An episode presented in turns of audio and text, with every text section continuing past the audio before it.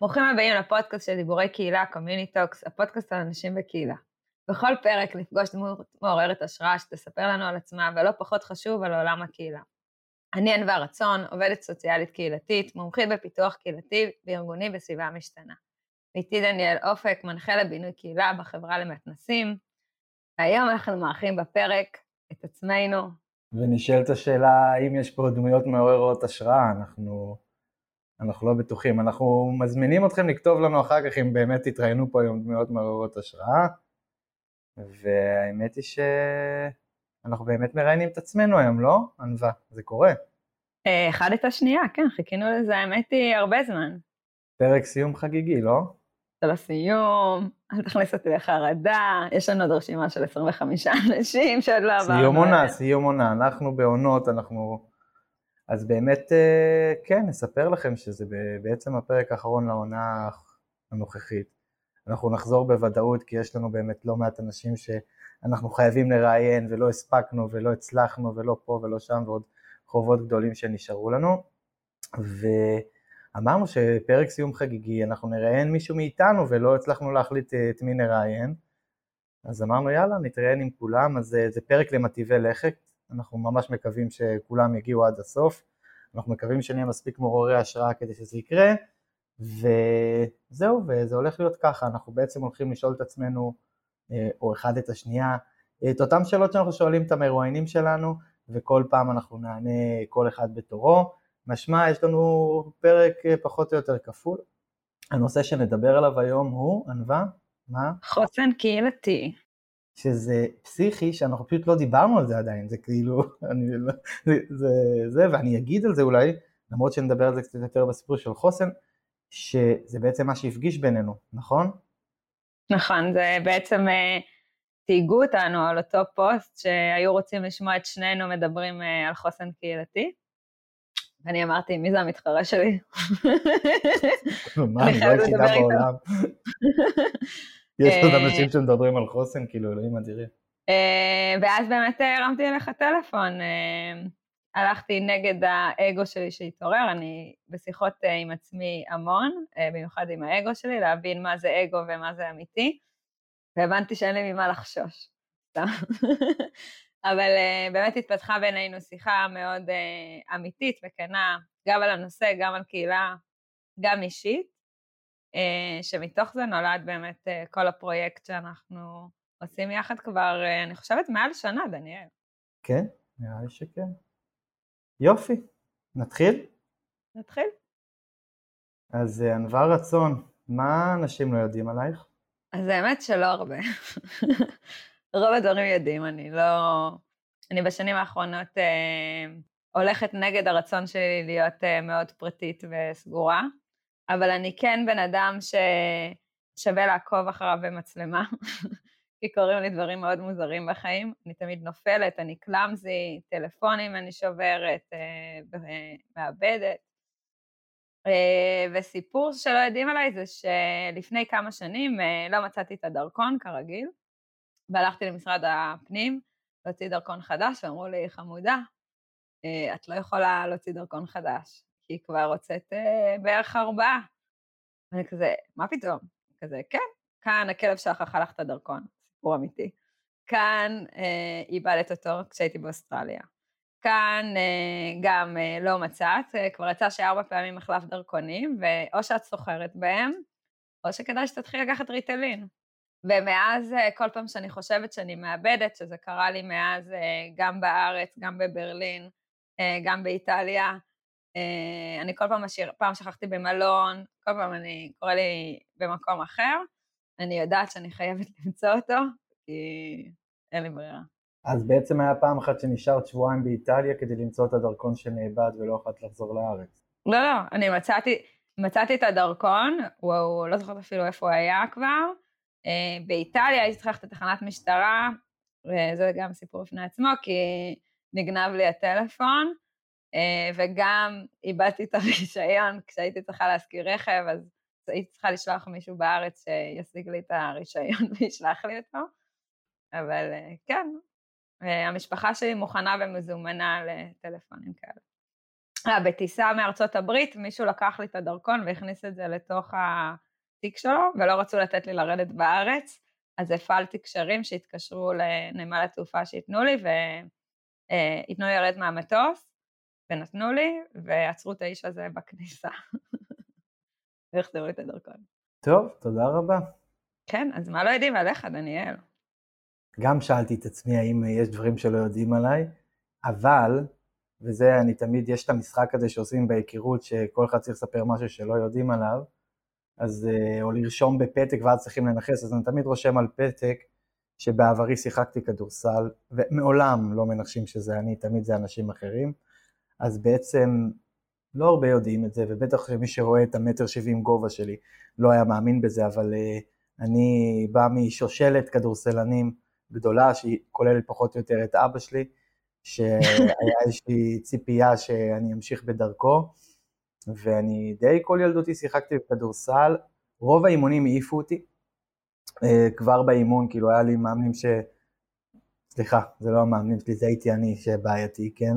שלא היה להם הרבה סבלנות אליי, כנראה בצדק, אז uh, הקריירה שלי לא נסקה לגבהים, אפרופו הגובה הנמוך שלי, אבל זה באמת משהו שהרבה אנשים מתקשים לנחש עליי. למרות שאני זוכרת שכתבת פוסט בנושא, אז uh, חצי לא יודעים עליך. באמת? על זה שהייתי כדורסלן? אני כן, רוצה כן. שתמצאי את זה ותוכיחי את זה לאנשים בקישור. אני מתקשה להאמין, זאת אומרת, אני חושף הכל עד רמה מסוימת, בואו נגיד זה ככה. אז אני אצרף את הקישור הזה לפרסום של הפרק. סגור. מעולה. אז איך הגעת לעסוק בתחום של הקהילה? וואו, טוב, אז אנחנו לא ניקח את כל הזמן של הצופים, אבל אני אגיד שבגדול, בגדול נולדתי לעולם הקהילה, נולדתי... רוב האנשים שמאזינים לנו יודעים את זה שנולדתי באזוריה, בקיבוץ, ודי גדלתי לתוך המקום הזה, צריך להגיד, זה לא שאמרו לי את המילה קהילה, אבל כנראה שזה משהו ש... אה, היה טבוע בי ובמקום ובסביבת חיים שלי. האמת שזה לא היה איזשהו משהו בתוך השיח שלי או איזשהו חלום גדול שלי אה, שאמרתי לעצמי אני אעבוד עם קהילות. אה, איכשהו התגלגלתי להיות עובד סוציאלי, לעבודה סוציאלית, ללימודים ממש במקרה. אמרו לי שזה יכול להיות מקצוע שאולי יתאים לי והלכתי על זה, בלי שבכלל ידעתי מה זה עובד סוציאלי, איך נראים עובדים סוציאליים, כמה מרוויחים עובדים סוציאליים. ובמקרה הכל אצלי במקריות, במקביל לזה שהתקבלתי ללימודי עבודה סוציאלית, התקבלתי להיות uh, חלק מפרויקט, מלגה שנקראת שגריר רוטשילד, ושם uh, זכיתי לעשות מיפוי ולהיכנס uh, לעבודה ולעשות איזשהו uh, חקר סביב יישוב, במקרה שלי קריית שמונה, וגם הלימודים וגם זה שהייתי חלק ברוטשילד והיה לא מעט שם עבודה סביב קהילה, גרמו לי להבין שזה משהו שאני רוצה לעשות בחיים, לא בהכרח עובד סוציאלי קהילתי, אבל הבנתי שפרטני אני לא, לא, לא אעשה, וזהו, מצאתי את עצמי בסוף הלימודים עובד סוציאלי קהילתי בעיריית יוקנעם, במוטב יחדיו. לא הייתי טוב בזה, צריך להגיד, כששואלים אותי על כישלונות זה, זה הפחות משנה הזאת, היה לי מאוד מאוד קשה, התקשיתי בתוך הרשות, התקשיתי בתוך תפקיד חדש, הרבה, הרבה טעויות שלמדתי מהם, לפחות אני מקווה, וזהו, חמש שנים בכלל מצאתי את עצמי בכנפיים של קרמבו בניהול. למזלי, שם אה, זכיתי לאיזשהו אה, עיסוק סביב הסיפור הזה של בוגרים, ו... אה, זאת אומרת ארגוני בוגרים, ושם התחלתי שוב פעם להבין שיש קשר בין בוגרים לקהילות, וחזרתי שוב פעם לעולם הקהילתי.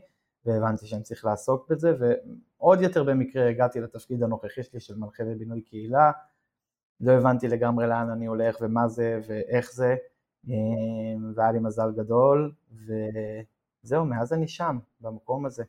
אני רציתי להגיד עוד משהו על זה שאיילה וול, שלא ראיינו אותה, אבל אנחנו צריכים לראיין אותה, שהיא קולגה שלי, היא מדברת הרבה פעמים על, על הסיפור הזה של אה, שייכות למקום.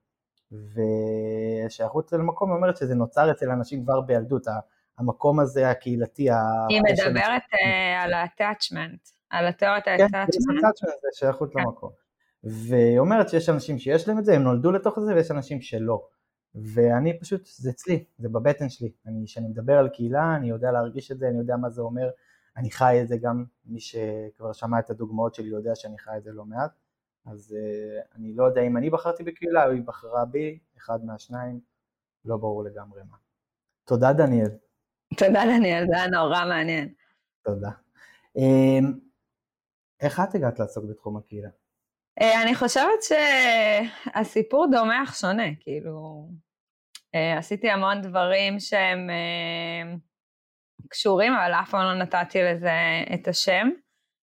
גם הגעתי במקרה או לא במקרה ללמוד עבודה סוציאלית, ואני גדלתי במקום מאוד קהילתי בכוכב יאיר, ובדיוק הקשבתי לפרק שלנו עם אה, דוקטור שמעון אזולאי, שהוא מדבר על זה שכבר במשפחת הקהילה, אה, ואני מגיעה מהצד של אבא שלי, ממשפחה מאוד מאוד גדולה, שהם גם סוג של קהילה. אה, אז זה תמיד היה לי ברקע, וכשלמדתי עבודה סוציאלית בתל חי, הייתי בעמותת איילים שנתיים, שזה גם חיים בתוך קהילה, ופרטנית היה ברור שאני לא אוכל להיות, זה לא היה בשבילי.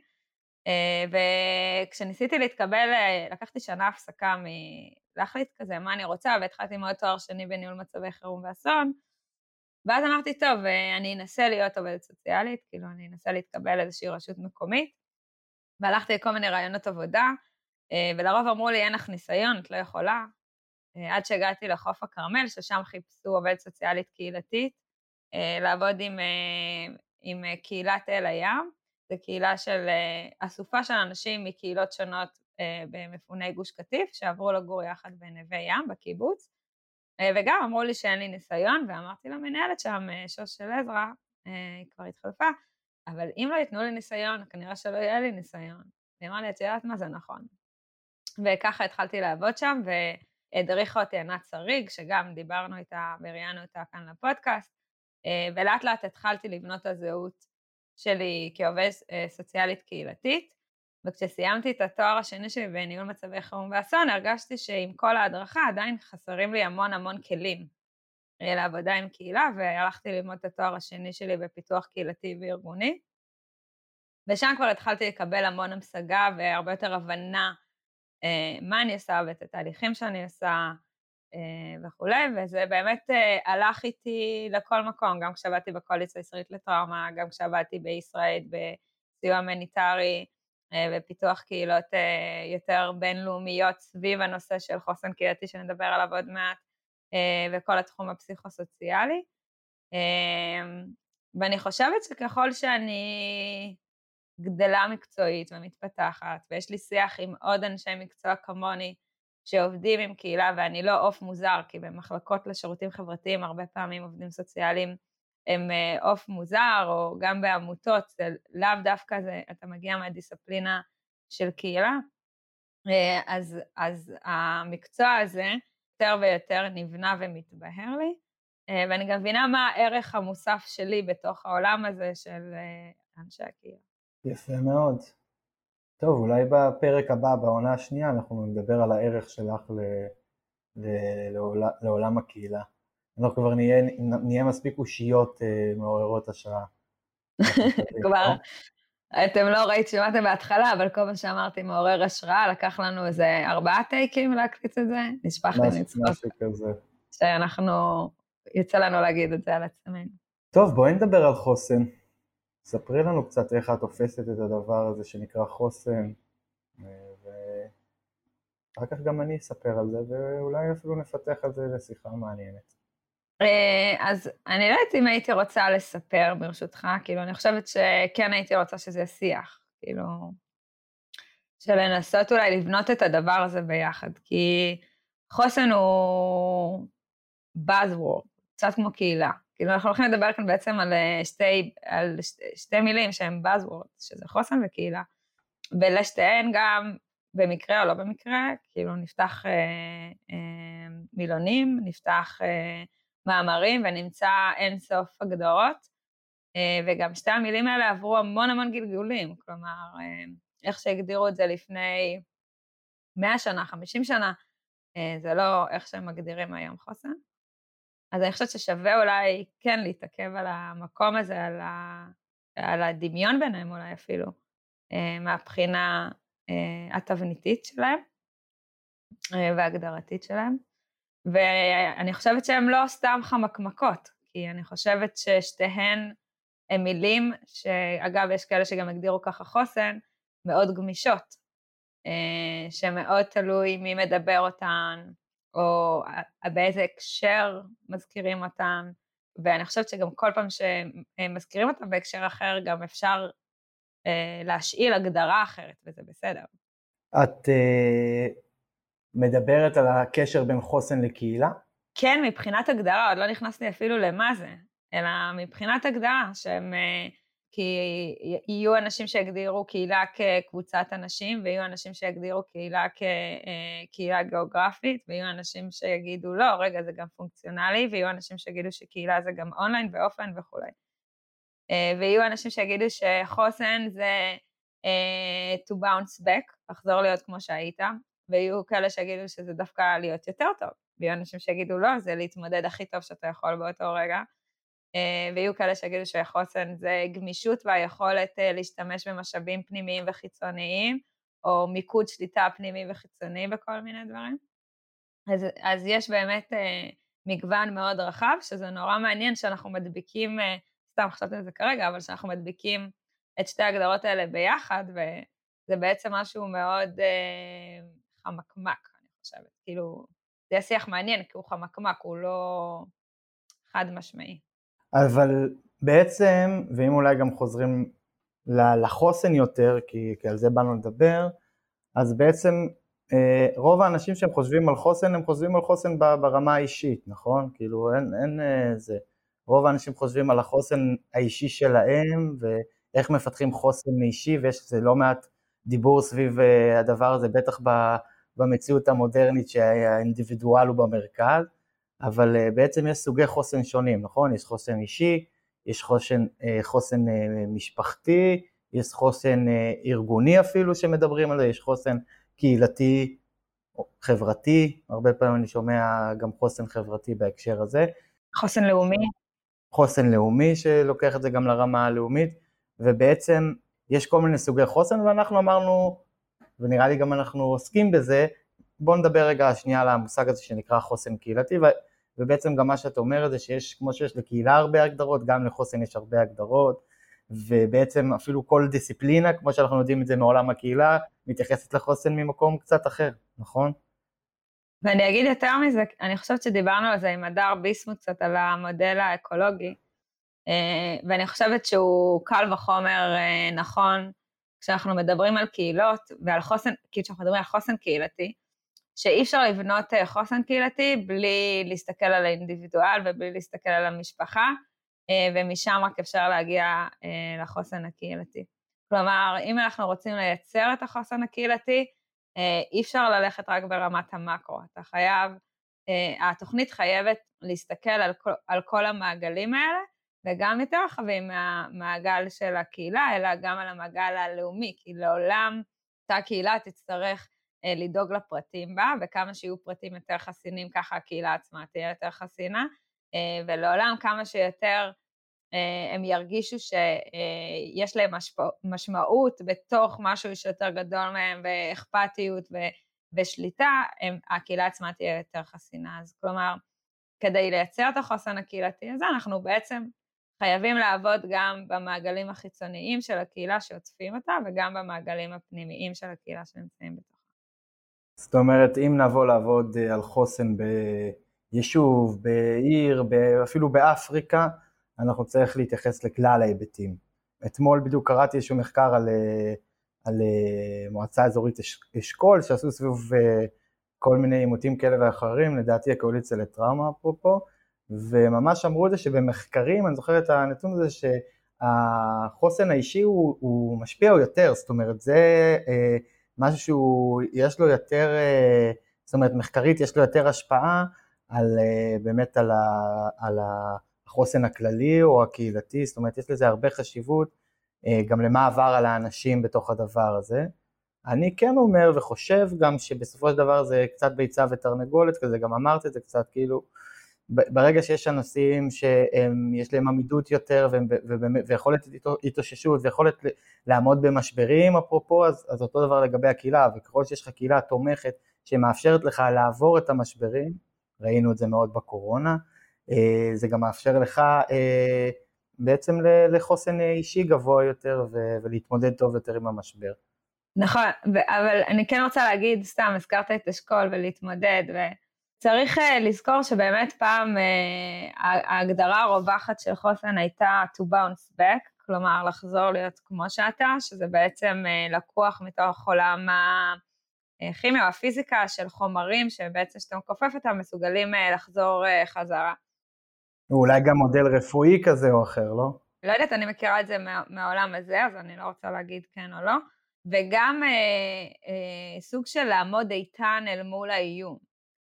אה, ובגלל זה פעם, אה, לדוגמה, כל הפינוי עצמאי, מה שנקרא של תושבים באזורי גם אסון, גם אה, חירום כאן בארץ, זה היה כזה ביג נו נו, כלומר היו מודדים את החוסן הקהילתי לפי כמות המשפחות שעוזבות את היישוב.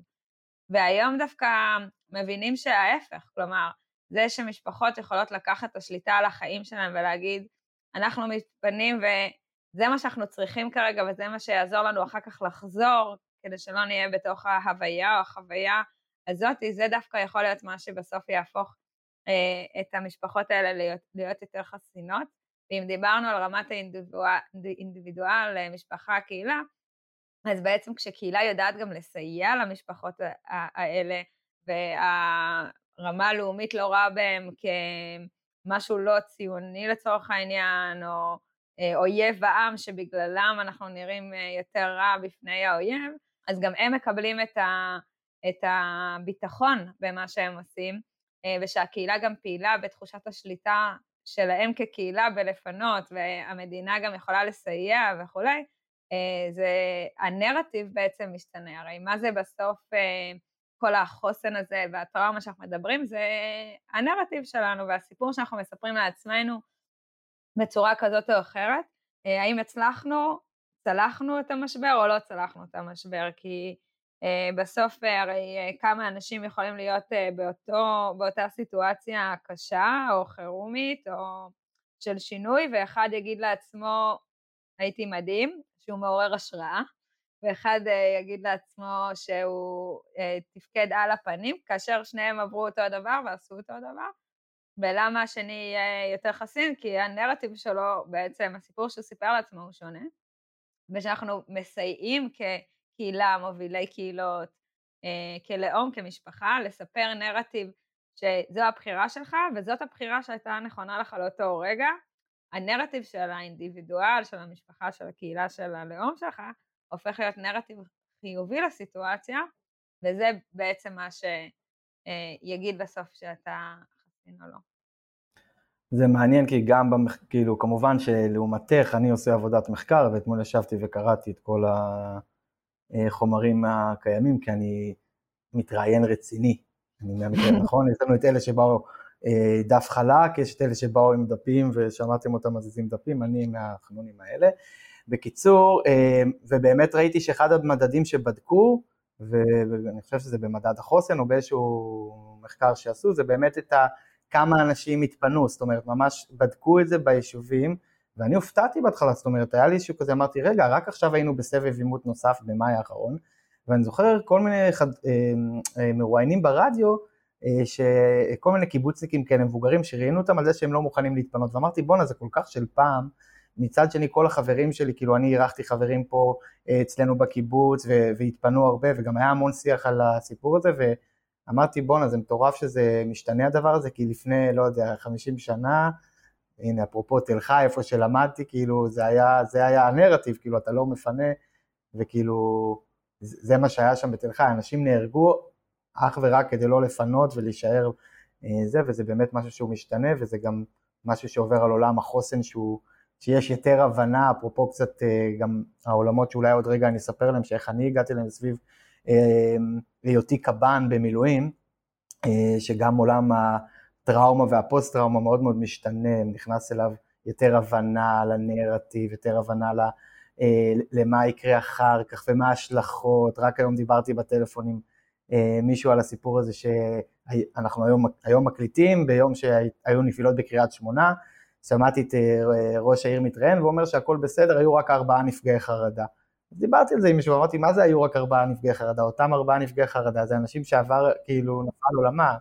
אתה יודע שנלחמו על זה תקופה ארוכה, פעם, אה, אה, בעיקר בדרום, היו נפילות ואמרו אה, אין נפגעים, אה, כשיש המון המון נפגעי חרדה מסביב.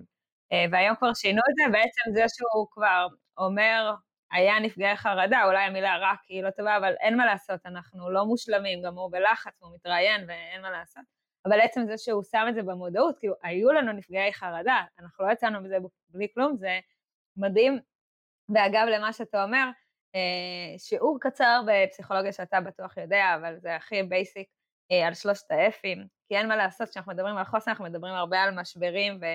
ושינוי, ואגב, אה, חוסן לא חייב שיהיה משבר כדי לייצר את החוסן, אולי נצליח להגיע לזה ואולי לא, אבל פעם היו אומרים שיש את שלושת האפים בעצם, fight, fly או freeze, שזה שלושת הדרכים שבדרך כלל אנחנו נגיב אליהם אה, כשאנחנו נרגיש תחת איום, ופעם היו אומרים שכשאתה בפייט או פליי, אז אתה בעצם מתמודד עם המשבר, אה, ומי שבפריז הוא לא. ומחקרים ממש מראים, אה, במיוחד לנפגעות תקיפה מינית ואונס, שהגיבו ב freeze, הרמות טראומה שלהם, הפוסט טראומה שלהם היה הרבה יותר גבוה מאנשים שהגיבו ב fight או flight.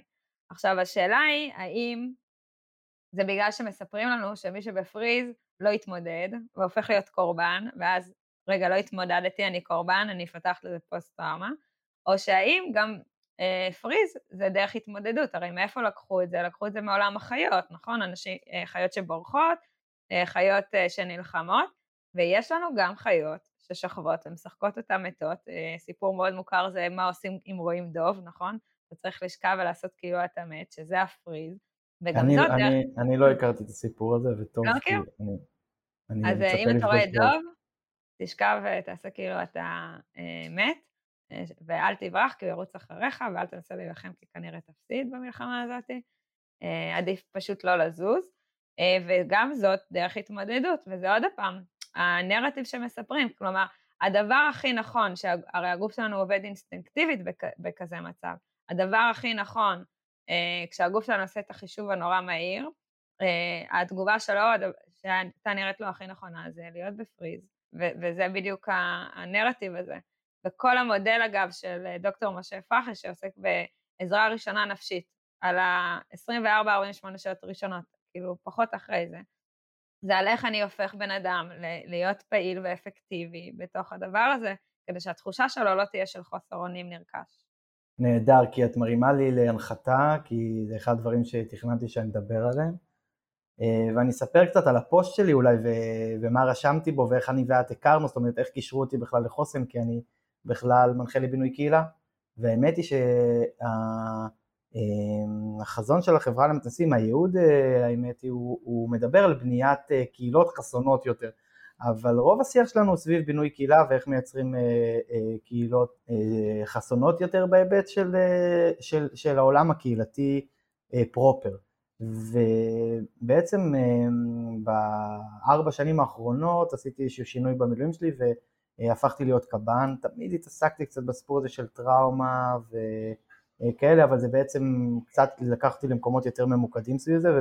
ו התחלתי להתעסק באמת בטראומה ובמה קורה בצבא וסביב אירועי דחק כאלה או אחרים. וקלטתי שיש איזשהו עניין עם הפלוגות במילואים שהליכודות נמוכה יותר ופתאום התחלתי להבין את הקשר הזה בין מה שאני עושה ביום יום שלי, שאני מדבר על איך אנחנו מייצרים קהילתיות כשיטה, איך אנחנו מלכדים אה, צוותים כדי שיעבדו טוב יותר, ואמרתי רגע רגע בצבא זה תמיד היה סיפור, אה, צוותים הם הדבר הכי מלוכד שיש, אבל פה אנחנו במילואים, ו- והבנתי, גם תוך כדי אולי קריאה על זה וקצת יותר אה, מחקר, שבעצם יש קשר גדול בין החוסן שיש לבין הלכידות, לבין ההיכרות, זאת אומרת ככל שנבנה עכשיו בפלוגה את ההיכרות, את האמון בין אנשים, את היכולת שלהם לסמוך אחד על השני, לעבוד ביחד, ככה בעת משבר הם ידעו להתמודד עם זה יותר טוב ו- ולהגיב יותר טוב למשבר וזה בעצם משהו שהוא בונה את החוסן. עכשיו שמתי לב שבדרך כלל כשמדברים על חוסן לא, לא מעט אנשים שעוסקים בזה או שמעו אנשים מדברים על חוסן, מדברים על שגרה וחירום, ובעצם פתאום התחלתי לשים לב, זה גם היה בתקופת הקורונה, התחלתי לשים לב שבעצם הרבה מהשיח סביב חוסן הוא שיח, נקרא לזה סביב, סביב החירום, ושוכחים שיש את הבנייה בין לבין, וככה בעצם אני הגעתי לזה, זאת אומרת, זה גם היה הפוסט של זה, שלי, על זה דיברתי, ואני רוצה כן להגיד משהו, יש איזשהו, אני אפילו אולי אצטט, בסדר? כאילו, כי אני, בעצם הקטע שלי בחיים, ענווה כבר מכירה את זה, נראה לי גם אתם קצת אה, הבנתם את זה, זה, זה להעלות את המודעות לסיפור הזה של קהילתיות, לדבר על קהילתיות ו, ו, והחשיבות לה, ויש גם קשר אה, גדול מאוד בין קהילתיות, בין הון חברתי בהקשר הזה, לבין חוסן. והרבה פעמים גם הדבר הזה נדחק קצת לשוליים, כי זה, זה יותר מדבר על מיומנויות רכות, או זה, את מצביעה ענווה? כן, כן. אני רוצה להגיד שאני לא חושבת שרק ההון חברתי מדבר על אה, חוסן, אני חושבת שכל מדדי הקהילתיות ביחד הם חוסן קהילתי.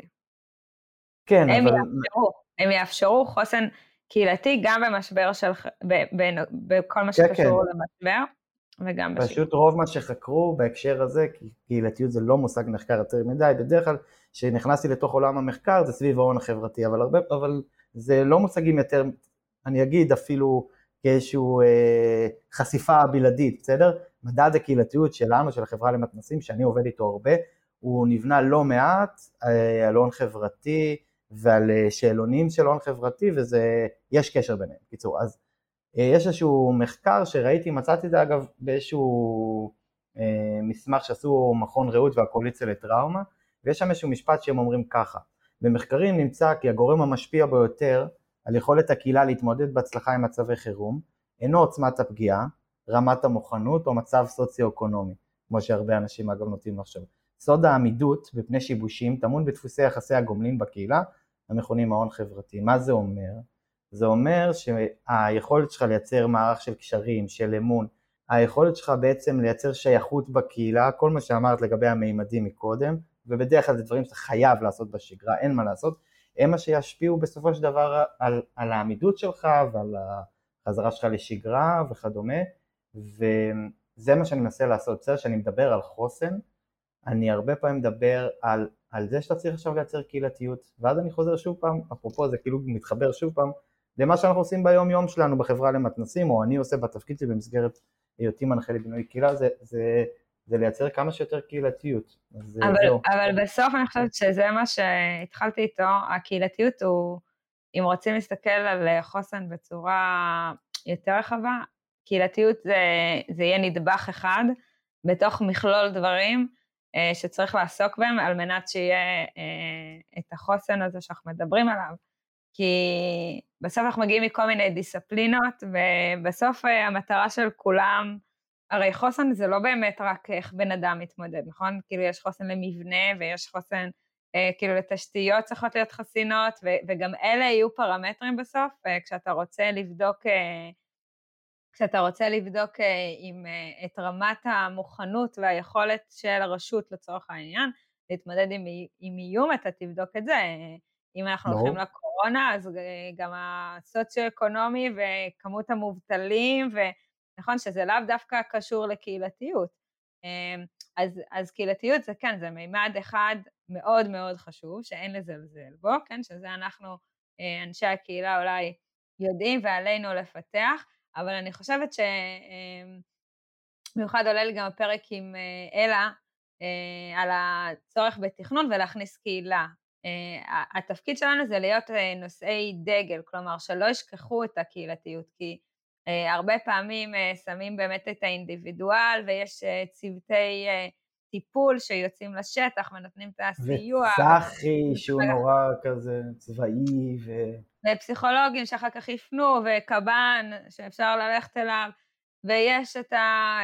מי שיבדוק באמת את המבנים, את המהנדס, את התשתיות וכולי. אה, ואולי יהיו כאלה שיבדקו את האוכלוסייה היותר אה, אה, מוחלשת, המחלקה לשירותים חברתיים וכולי, אבל את, ה, את הקהילתיות הרבה פעמים שוכחים כשמתארגנים, ואגב זה גם לשמחתנו הגדולה מאוד מאוד מאוד, זה מתחיל להשתנות. פיקוד העורף השנה, במיוחד לאור הקורונה ושראו את ההשפעות של הקהילה, אלוף הפיקוד בעצם לקח על עצמו לפתח את הנושא של מה זה קהילה מוכנה לחירום. אם כן, ההתייחסות היותר חירומית, ובאמת אנחנו צוות שלם של הרען, איתי אדולה ושירן אטיאס שהובילה את זה, ותל שמחליפה אותה, ודוקטור שי בן יוסף, ואורי כרמלי, ואמיר שמש, וטל שמיר, ואני בטח שוכחת מישהו אז אני מצטערת, שאנחנו באמת נפגשים ודנים על זה, ובאמת מפתחים תפיסה וטול קיט של מה זה קהילה מוכנה לחירום. אז אני חושבת שהיום יותר יותר ורואים את זה, כלומר, אנחנו אנשי הקהילה, נושאי הדגל, הצלחנו להשריש את זה, זה הצליח להשתרש, וזה נורא משמח. אני חושב שזה גם הקורונה עשתה את זה, היא... לגמרי. שמה תמונת ראי שהקהילה היא חשובה, בטח כאשר הכל מתפרק מסביב, ומה שנשאר זה הקהילה. טוב, הגענו לשאלות הסיום, ככה אומרים את זה? ככה זה עובד? אה, לא, עשיתי ככה ככה כי... כי אני לא חושבת שהכל יתפרק, אבל כן. לא, לא אמרתי שהכל מתפרק. כאשר דברים מתפרקים מסביבנו, הקהילה, הקהילה תמיד נשארת, בסדר? שהמערכות מתפרקות, או השלטון מתפקד פחות, או כאלה, הקהילה היא שם, היא תמיד נמצאת. אז, אז לא, אני חושבת שכמו כל דבר בחיים, יש ספקטרומים, ולפעמים אה, הקהילה תתפרק והשלטון הוא מה שיחזיק, ולפעמים האינדיבידואל יתפרק והקהילה היא מה שתחזיק, והחוכמה היא כשרוצים, אה, והרבה פעמים ככה עבדתי באמת ב... ב... כשהגעתי לאסונות, אה, כשעושים את המיפוי, להבין מה בתוך הדבר הזה מתפקד יותר או מתפקד פחות, ואיך אנחנו מחזקים את מה שמתפקד, ואיך אנחנו יודעים אה, לייצר קשרים על מה שלא מתפקד, ולפעמים זה אינדיבידואלים תפקדו יותר והיית צריך לחזק את הקהילתיות, ולפעמים הממשל תפקד, היו צריכים לגשר על הפערים שם, אז, אז, אז זה מאוד מורכב וכ, וכדאי להבין את השטח לפני שהולכים אה, לעבוד עם המעגל הזה או אחר באקולוגיה, מה שנקרא. טוב, נהדר. טוב, נגיע לשאלות הסיום ואנחנו הולכים לשאול את כל שאלות הסיום היום. אנחנו לא, לא פעם אני לא אתן לך להתחמק. ענווה, טיפ אחד על קהילה, טיפ אחד לאנשי קהילה. אולי אתה תתחיל, אני צריכה לחשוב על זה, אתה התכוננת. כמו שאהבת להגיד במהלך הפרק. חושפת את עצמך עכשיו. כבר חשפת אותי מקודם. טוב, אז אני, אה, הטיפ שלי הוא להקשיב. אה, נראה לי שאפילו אמרו את זה כאן אה, כמה אנשים, אבל... אה, נכון. אני חוקר את זה על עצמי, ואני לא בטוח שגם אני יודע להקשיב, ומלא מלא דברים קשורים אליי, אבל כשאתה עובד עם קהילה, אתה חייב להקשיב לה כל הזמן, ו...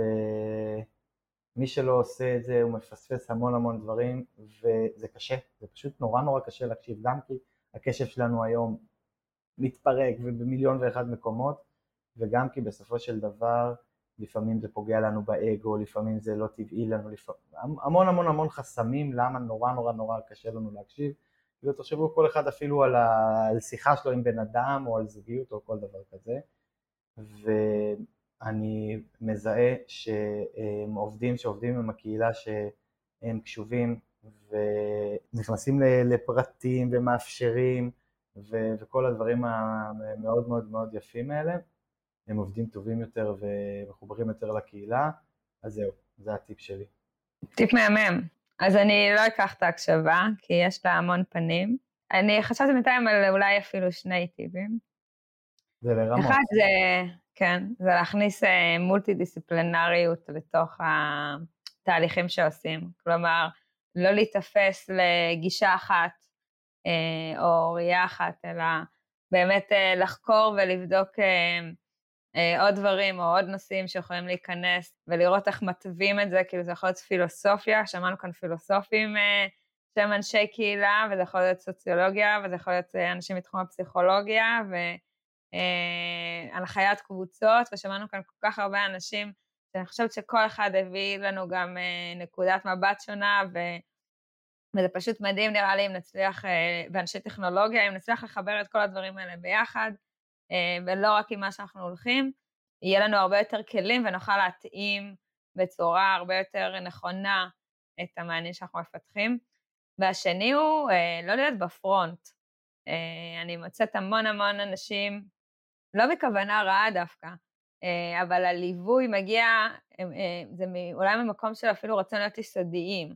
אה, הם עושים את המיפוי, והם אה, בודקים, והם עושים את התהליך וכולי.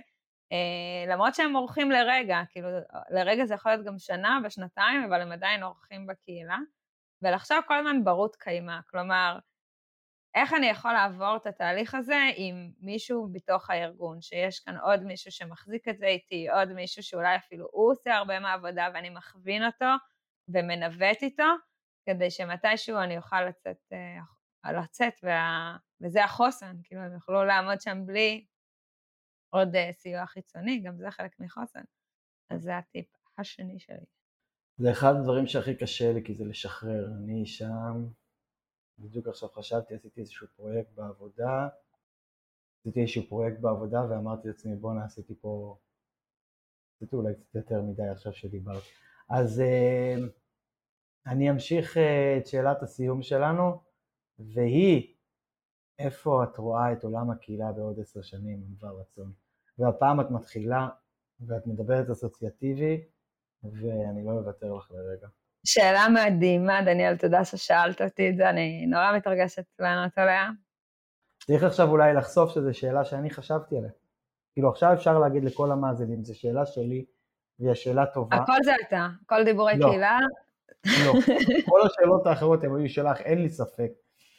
זה מתאים לך שזה, ואז אני אבוא באיזה שאלה אחת טובה כזה, את יודעת. אני נותנת לך את הכבוד. זו תרומתי הקטנה להיסטוריה של דיבורי קהילה.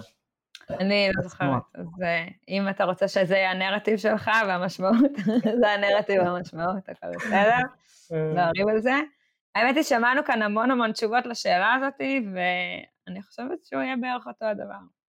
כאילו, הוא ישתנה עם איך שהחיים ישתנו, כאילו, יהיה אדפטציה מהירה, אבל אנשים עדיין יצטרכו קהילה, ועדיין יהיו אנשי קהילה שיעבדו עם קהילה. אז האמת היא ש... אני לא יודעת אם זה חדשות טובות או רעות, כל אחד ייקח את זה למקום שלו, אבל אני חושבת שאנחנו נשאר אותו הדבר, הוא יהיה מאוד עשיר, אה, אבל אני לא חושבת שהוא ישתנה יותר מדי מאיך שהוא היום. מעניין. אני כאילו עוד עשר שנים, אני מדמיין את זה אחרת לחלוטין. אולי אני פנטזיונר. אפרופו כתבתי לי את זה, אז זה נורא מצחיק לראות שזה כזה, זה, זה אחר ושונה. אני כן רואה את, אה, אני רואה שהתכנסות חזרה לעולם, לעולם, לעולם הקהילה, כאילו לחיים הקהילתיים, אני מרגיש שבהמון, אה, בעשרות שנים האחרונות, כאילו איור ואינדיבידואליות וכל מיני תהליכים כאלה, הם הגיעו, זאת אומרת, לאיזשהו כבר התפוצצות ומיאוס אצל המון המון אנשים, ואני כן מרגיש שהרבה מאוד אנשים מחפשים עכשיו את החיים הקהילתיים. אז uh, אני חושב שעוד עשר שנים יהיה איזשהו המשך כזה של חיפוש אחרי קהילה ושייכות וקבוצות uh, וכדומה, ואני כן חושב שהקהילה תהיה מחוברת למקום מאוד, כאילו בגלל מה שקורה במקום, בגלל מה שקורה לכדור הארץ, בגלל מה שקורה בערים, אפרופו אלה שדיברה איתנו על זה, ולא מעט דיברו על הסיפור של המרחבים ואיפה אנחנו חיים, וכן אני חושב שזה יהיה תמיד סביב המפגש ו... והמקומי.